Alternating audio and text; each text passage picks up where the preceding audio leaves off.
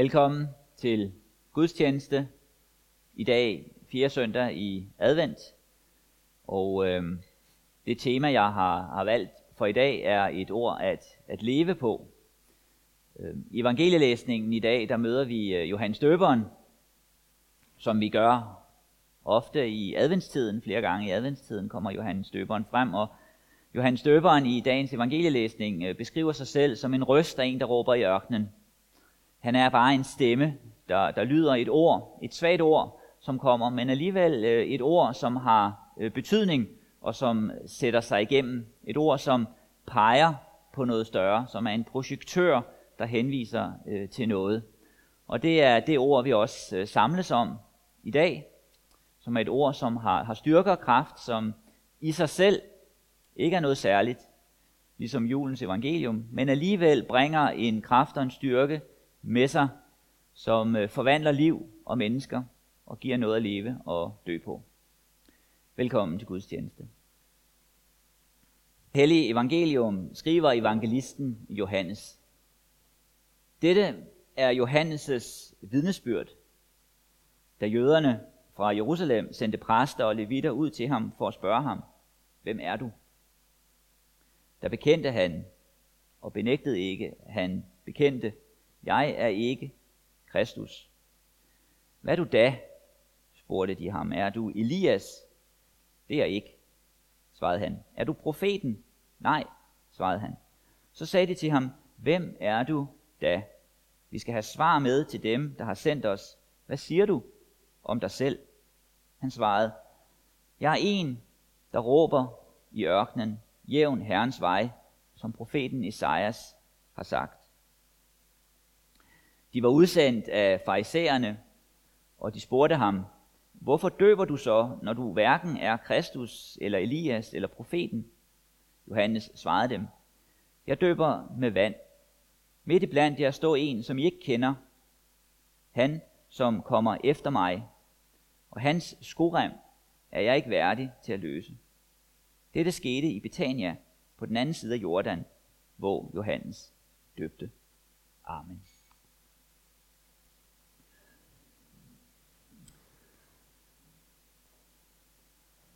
Lad os bede. Tak Gud for øh, julens budskab. Tak, at du ønsker at have fællesskab med mennesker. Og du ved, at vi mennesker ofte kan gå fejl af dit fællesskab, at vi ikke ser dig der, hvor du er. Vi beder så om, at du vil komme til os den her formiddag i Emdrup. At, det, at du vil vise for os i vores liv, hvad det vil sige, at du har handlet. At du vil lægge et ord ind i vores hjerter, at du vil lægge dig selv ind i vores hjerter, for at vi må have fællesskab med dig. Amen.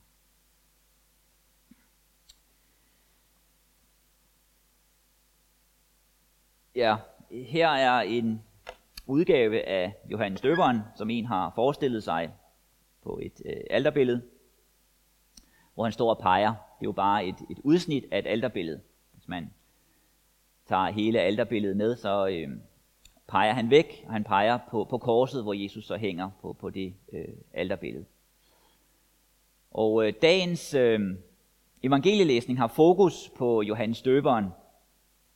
Og på en måde er det lidt mærkeligt, kan man sige, fordi Johannes Døberens hensigt var ikke, at der skulle være fokus på ham. Han er den, der vil pege væk fra sig selv. Det er en anden, der skal være fokus på. Men samtidig så giver det jo god mening i adventstiden at stoppe op ved Johannes Døberen, som der sker flere gange i adventstiden ved de evangelielæsninger, vi har. Johannes Døberen var jo en forløber for Messias, for Kristus, for den lovede, for den, der skulle komme. Og det er jo derfor, han ikke vil gøre opmærksom på sig selv, men på en anden. Og øh, i den forstand, så er der jo øh, flere ting, der minder om adventstiden og jul i forhold til Johannes Døberen. Hvor man kan sige, at alle de ting, vi gør omkring julen, alle de øh, mange interessante ting, øh, vi, vi kan finde på at gøre og, og bruge af adventskrans og alt muligt andet, der er hensigten med det jo ikke, at det skal gøre opmærksom på sig selv. Det er fint nok. Men hvis det løber med al opmærksomheden, så misforstår vi, hvad det går ud på. Og på samme måde er det med øh, Johannes Døberen. Han er så at sige indpakningen, han er ikke gaven selv. Han er en, der vil pege hen på noget andet. Det var hans selvforståelse.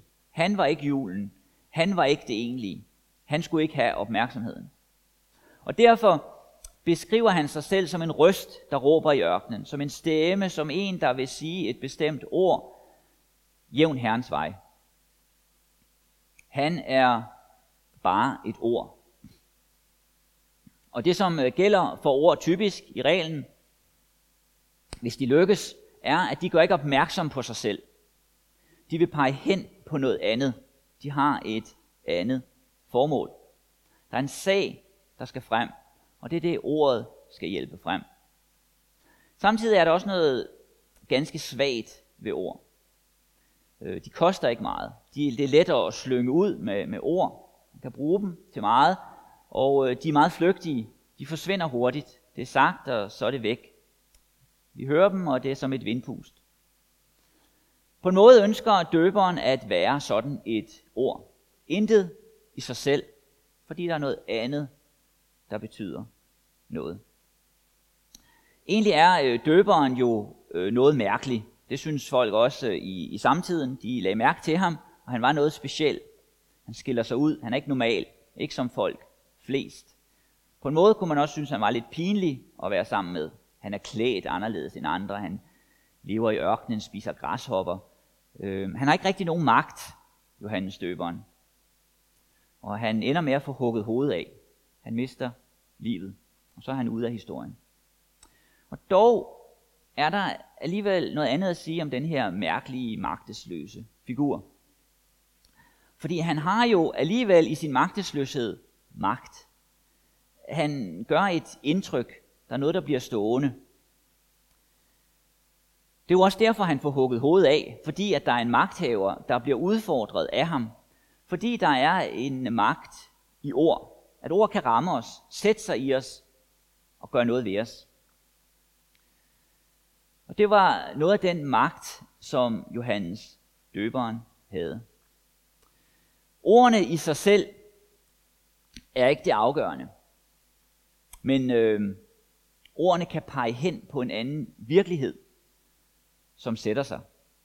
Det kan vi opleve, hvis der er nogen, der siger noget, der, der sårer os, så er der noget, der kan sætte sig og gøre noget ved os.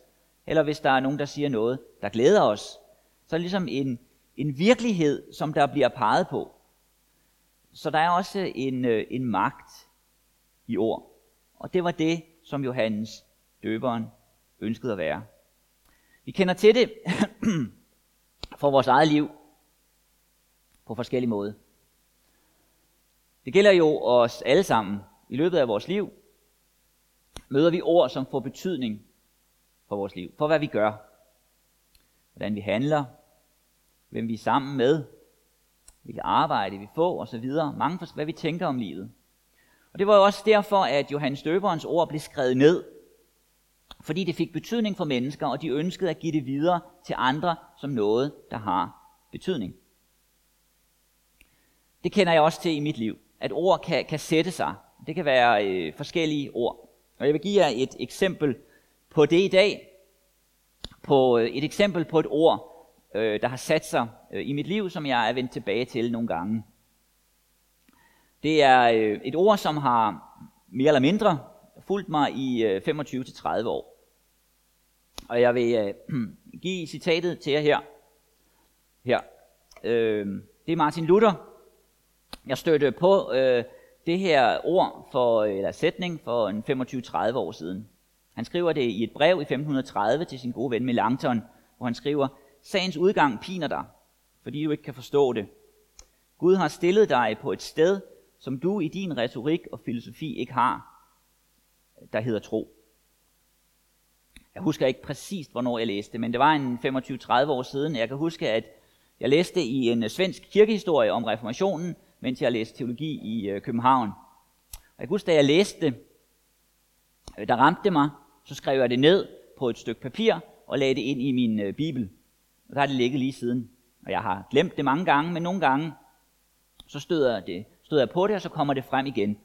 Og det skete så også for nogle dage siden, at jeg af en eller anden grund øh, fik det frem fra min bibel og stødte på det igen. Øhm, Melanchthon og Luther, de var gode venner, men de var meget forskellige personligheder. Melanchthon, han var nervøst anlagt. Øhm, det kunne Luther også være, men sammenlignet med Luther, øh, sammenlignet med Melanchthon, så var Luther øh, ret frembrusende, sov godt om natten og så videre, og øh, gik fremad i det, han, han skulle. Og Melanchthon, modsat, øh, kunne gå helt i stå i sit liv. Det skete nogle flere gange. I øh, 1521, da Luther var på, på Wartburg, og Melanchthon var alene i Wittenberg og var bange for, hvad der skulle ske, øh, så var han nervøs og gik helt i stå, og Luther skriver nogle breve til ham for at opmuntre ham. Det sker så igen i 1530, da Melanchthon er i Augsburg for at øh, forhandle med magthavere, med kejseren og fyrster og kirkelige ledere, hvor de skal forklare, hvad det er, de tror på.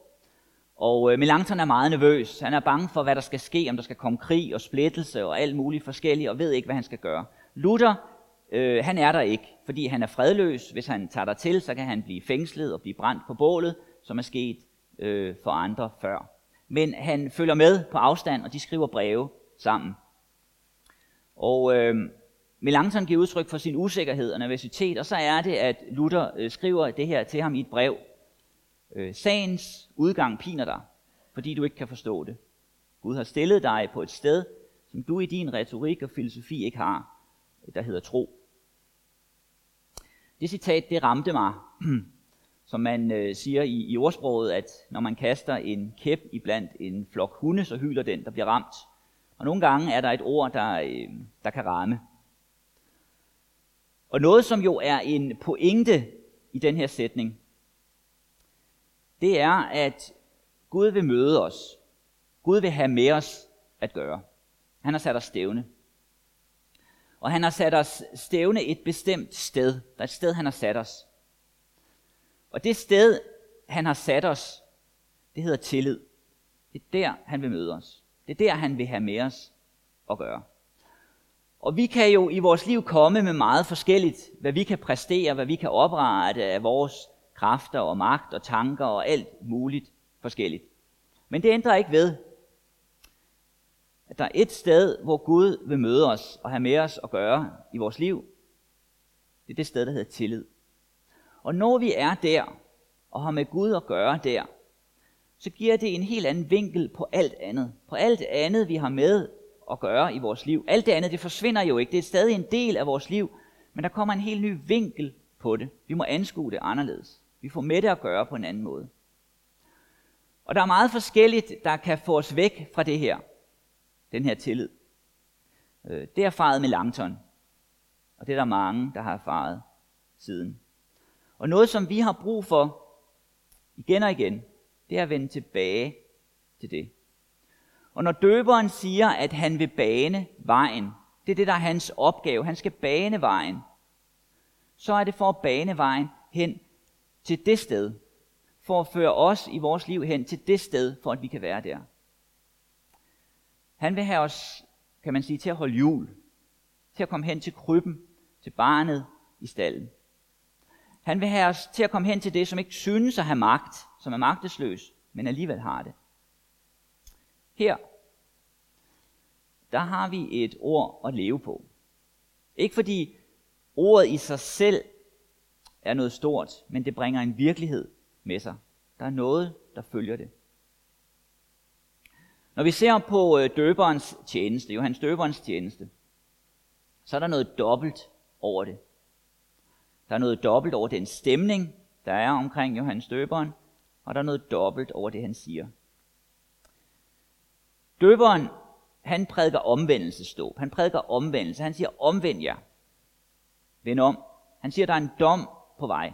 Der kommer en dom over menneskers liv. Og hvis ikke I vil falde ind under dommen, så må I omvende, omvende jer. Der skal ske en omvendelse. Han levede også øh, meget alvorligt øh, i ørkenen og spiste græshopper osv. Og, og øh, der var også nogen, der, der kritiserede ham for det, at han var alt for asketisk, alt for, for kedelig. Der er noget alvorligt over ham.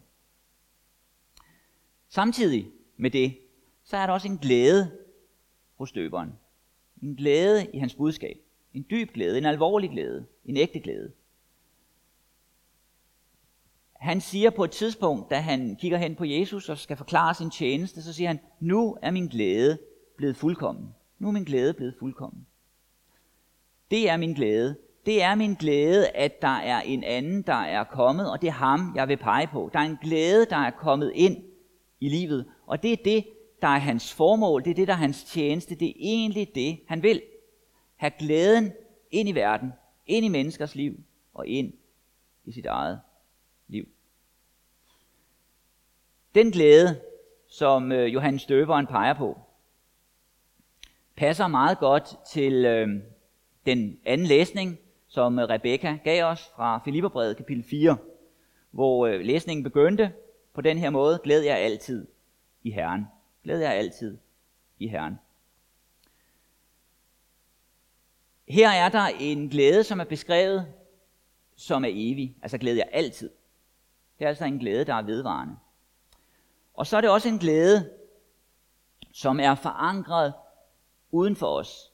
Glæd jer i Herren. Den er sat i noget uden for os. Uden for vores magt, uden for vores tanker, uden for hvad vi magter, nemlig i at der er en anden, der har handlet. Det var den glæde, Johannes Døberen så foran sig, og det var den glæde, han trådte ind i. Det betød ikke, at der ingen sorg var mere i Johannes Døberens liv. Det var der. Der var smerte, der var tvivl. Vi hører senere om Johannes Døberen, han kommer i fængsel, og han bliver i tvivl om, hvem er Jesus egentlig.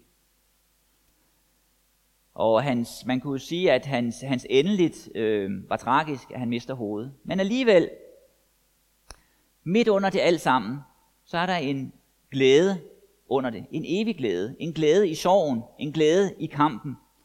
Fordi at det er en glæde, der er grundet i det, som Gud har gjort. Og det er den glæde, der driver ham. Det er det, der er drivkraften i hans liv.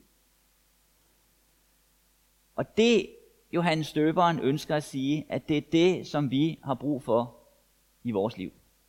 Der er nok, der kan bekymre os. Der er nok, der kan fylde horisonten af forskellige andre ord, som vi møder i vores liv. Der er meget, der kan tage glæden fra os. Der er meget, der så at sige kan pine os, optage os. Og vi kan frygte for fremtiden, for de kære, vi har, hvordan skal det gå dem, eller for en masse andre spørgsmål. Hvad skal corona gøre ved os, og så videre, og kirken og alle mulige andre. Der er mange forskellige ting, der kan komme ind i vores liv og påvirke os. Så at sige, fylde os.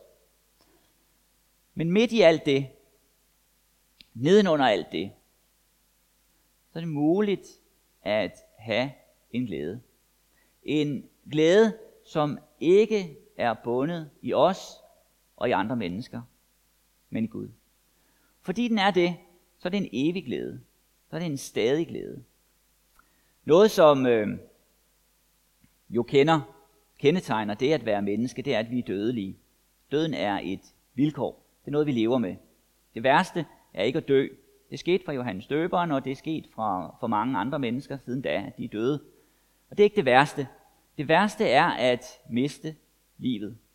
Det værste er at miste ham, hvorfra livet kommer. Det værste er at miste den glæde, som kommer fra Gud. Den virkelighed, som han bringer med sig.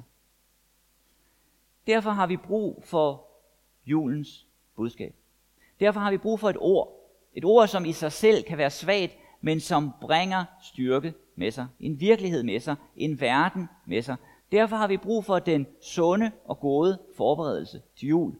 Og den sunde og gode forberedelse til jul, det er, at det ord også får rum i vores liv. Der er også meget andet, vi skal, men at det ord også får rum i vores liv. For at det kan ligge nedenunder alt det andet, vi skal. Det ord, som bringer en virkelighed fra Gud med sig. Noget, som kendetegner øh, de salmer, vi synger i julen, som præger dem alle sammen, det er, at øh, der er en glæde i dem. En underliggende glæde, eller en tydelig glæde, en frembrusende glæde. Og den glæde, den er forankret i en historisk begivenhed. I at der engang skete noget. At Gud har handlet uden for os uafhængig af os. Og det er den glæde, som julens budskab vil have os tilbage til. Det er en glæde, som fortæller os, at når vi går ind i fremtiden, som vi ikke kender, så kender vi den på en måde alligevel, fordi vi går Gud i møde.